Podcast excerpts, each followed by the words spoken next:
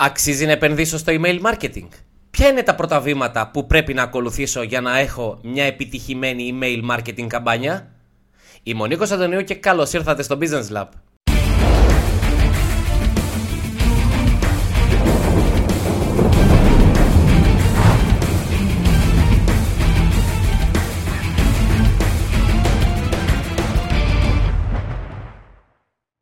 Αν είστε αρκετά εξοικειωμένοι με το digital marketing, ίσως θα έχετε ακούσει ότι το email marketing δεν είναι τόσο αποδοτικό στην ανέβρεση νέων πελατών όσο είναι τα κοινωνικά δίκτυα, το Facebook, το Twitter και το LinkedIn.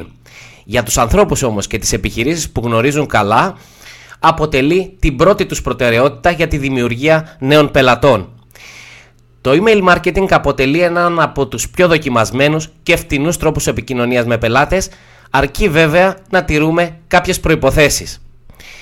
Για όσους πιστεύετε ότι, το, ότι δεν χρειάζεται να επενδύσετε στο email marketing, έχω ψάξει και έχω βρει κάποια χρήσιμα στατιστικά που ίσως σας αλλάξουν τη γνώμη. Πάμε να τα δούμε. 95% των online καταναλωτών έχει email. 91% των online καταναλωτών κοιτάζουν καθημερινά το email τους 66% έχουν κάνει τουλάχιστον μια αγορά online ως αποτέλεσμα κάποιου email. Το 74% των καταναλωτών προτιμούν να λαμβάνουν ενημερώσεις για προϊόντα στο email τους. 48% των email ανοίγονται σε κινητά και tablets.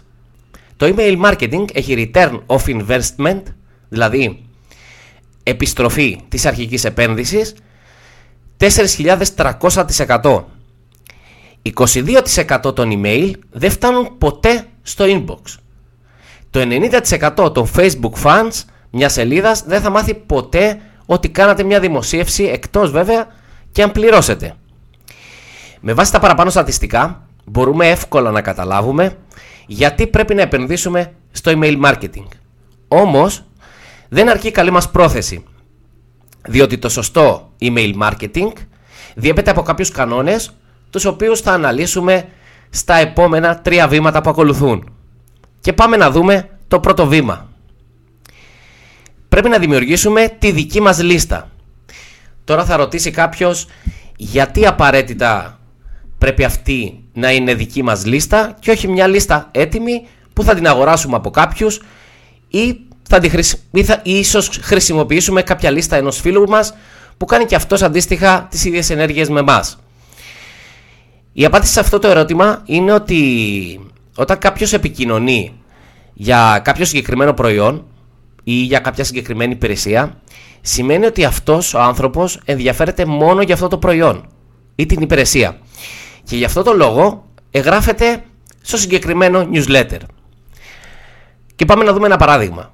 Αν υποθέσουμε ότι ο άνθρωπος αυτός ενδιαφέρεται για σκύλους και ήδη και προϊόντα σχετικά με σκύλους όπως είναι αξεσουάρ, τροφές, φάρμακα κτλ. Και εγγραφεί σε μια λίστα με το, με το σχετικό αντικείμενο που είπα. Πάντα θα περιμένει να λαμβάνει στο email του πληροφορίες σχετικά με το ε, αντικείμενο το οποίο εγγράφηκε και είναι πολύ λογικό. Τώρα, αν εμείς πάρουμε αυτή τη λίστα και προσπαθήσουμε να τη χρησιμοποιήσουμε για να στέλνουμε ενημερώσεις για σεμινάρια, ας το πούμε, το πιο πιθανό είναι ο χρηστής, αυτός που λαμβάνει δηλαδή το email, να δυσαρεστήθει με εμάς και τα email μας να καταλήξουν στα spam. Τώρα, όσον αφορά τους email providers, βλέποντας ότι τα email ε, τα οποία στέλνουμε καταλήγουν στα spam, email providers μας τοποθετούν αυτόματα στη μαύρη λίστα των spammers. Και πλέον αυτά τα email δεν θα φτάνουν ποτέ στον ε, καταναλωτή, στον ενδιαφερόμενο τον οποίο γράφτηκε στη λίστα μας. Αυτό που θέλω να κρατήσετε σε αυτό το σημείο είναι ότι δεν πρέπει να χρησιμοποιείτε σε καμία περίπτωση ξένες λίστες. Πάμε τώρα να δούμε πώς μπορούμε να δημιουργήσουμε τη δική μας λίστα. Πρώτα απ' όλα πρέπει να είμαστε αποφασισμένοι να δώσουμε κάποια ανταμοιβή στους ανθρώπους που θα τοποθετήσουν το email τους στη λίστα μας.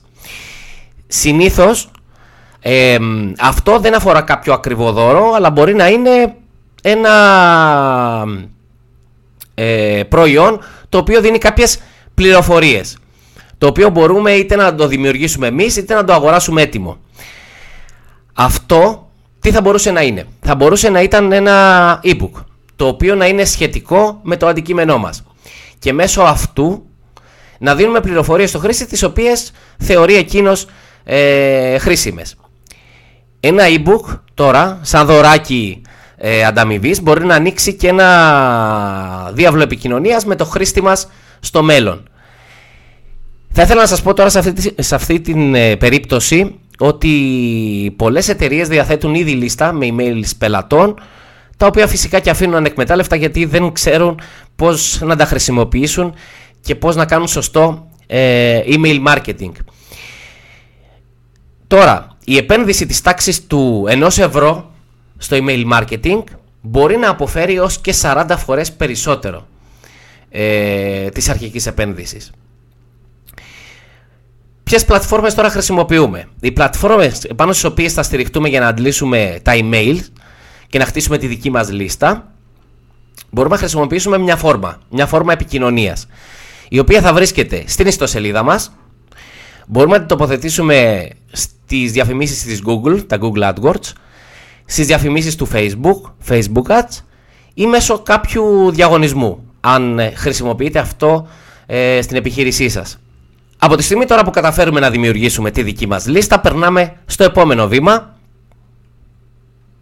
που είναι ότι πρέπει να κάνετε εγγραφή σε μια πλατφόρμα ε, email marketing. Οι, οι πλατφόρμες αυτού του είδους σας παρέχουν μια σειρά από εργαλεία τα οποία φυσικά και δεν παρέχουν οι κλασικοί email providers όπως είναι το Gmail, νομίζω το γνωρίζετε όλοι, και το Yahoo. Τα εργαλεία αυτά ε, σας δίνουν τη δυνατότητα να φτιάξετε φόρμες εγγραφών και να τις ε, τοποθετήσετε στην ιστοσελίδα σας. Να στείλετε αυτοματοποιημένα ε, μηνύματα, autoresponders, αν το έχετε ακούσει, να δείτε στατιστικά στοιχεία για το πόσοι το άνοιξαν και πώς έκαναν ε, κλικ στο μήνυμά σας και γενικώ να έχετε μια αλληλεπίδραση ε, με το κοινό σας. Τώρα ποιες είναι αυτές οι πλατφόρμες; Εγώ προσωπικά έχω χρησιμοποιήσει αρκετά το MailChimp, ε, το MailerLite, υπάρχει το Active Campaign, το GetResponse και τώρα τελευταία έχω ανακαλύψει μια πολύ ωραία πλατφόρμα η οποία είναι το Sendinblue. Ωστόσο υπάρχουν πάρα πολλές πλατφόρμες που μπορείτε να χρησιμοποιήσετε. Ε, είναι δική σας επιλογή, ε, διαφέρει η τιμολόγηση σε κάθε πλατφόρμα. Δείτε ποια ταιριάζει περισσότερο στη δική σας επιχείρηση. Και πάμε τώρα στο τρίτο βήμα, που είναι funnel επικοινωνίας με τους εγγεγραμμένους στη λίστα σας. Και σε αυτό το σημείο ξεκινάμε να κάνουμε πραγματικά email marketing. Λοιπόν, πρώτος από τους στόχους μας είναι να δημιουργήσουμε μια σχέση εμπιστοσύνης μεταξύ της επιχείρησής μας και του εγγεγραμμένου χρήστη, που γράφτηκε δηλαδή στη λίστα μας, στη λίστα με τα email μας. Αυτό θα το πετύχουμε αν επικοινωνούμε με τον ε, χρήστη σε τακτά χρονικά διαστήματα και μόνο όταν έχουμε να του προτείνουμε κάτι ενδιαφέρον και σημαντικό για αυτόν. Αποφεύγοντας φυσικά να τον βομβαρδίζουμε διαρκώς με προσφορές και προτάσεις για προϊόντα και υπηρεσίες. Εάν το παρακάνουμε τώρα, θα δούμε τον ε, χρήστη μας, αυτόν που γράφτηκε στη λίστα μας, ε, να πατάει το κουμπάκι της απεγγραφής, το unsubscribe και να τον ε, χάρουμε μια για πάντα και δεν πρόκειται να ξαναγραφτεί ποτέ στη λίστα μας. Και αυτό συμβαίνει γιατί πολύ απλά ο κόσμος δεν θέλει να βλέπει διαφημίσεις συνέχεια, κουράζεται, ε, θέλει να, να λαμβάνει emails που να έχουν αξία για αυτόν, που θα του δώσουν μια συμβουλή, ε, που θα τον βοηθήσουν να καλύψει κάποια συγκεκριμένη ανάγκη που έχει. Τώρα, οι πλατφόρμες που αναφέραμε στο δεύτερο βήμα μας δίνουν επίσης τη δυνατότητα προγραμματισμού των μηνυμάτων. Πράγμα που σημαίνει ότι ελαχιστοποιείται ο χρόνος παρακολούθησης όλων αυτών των ενεργειών.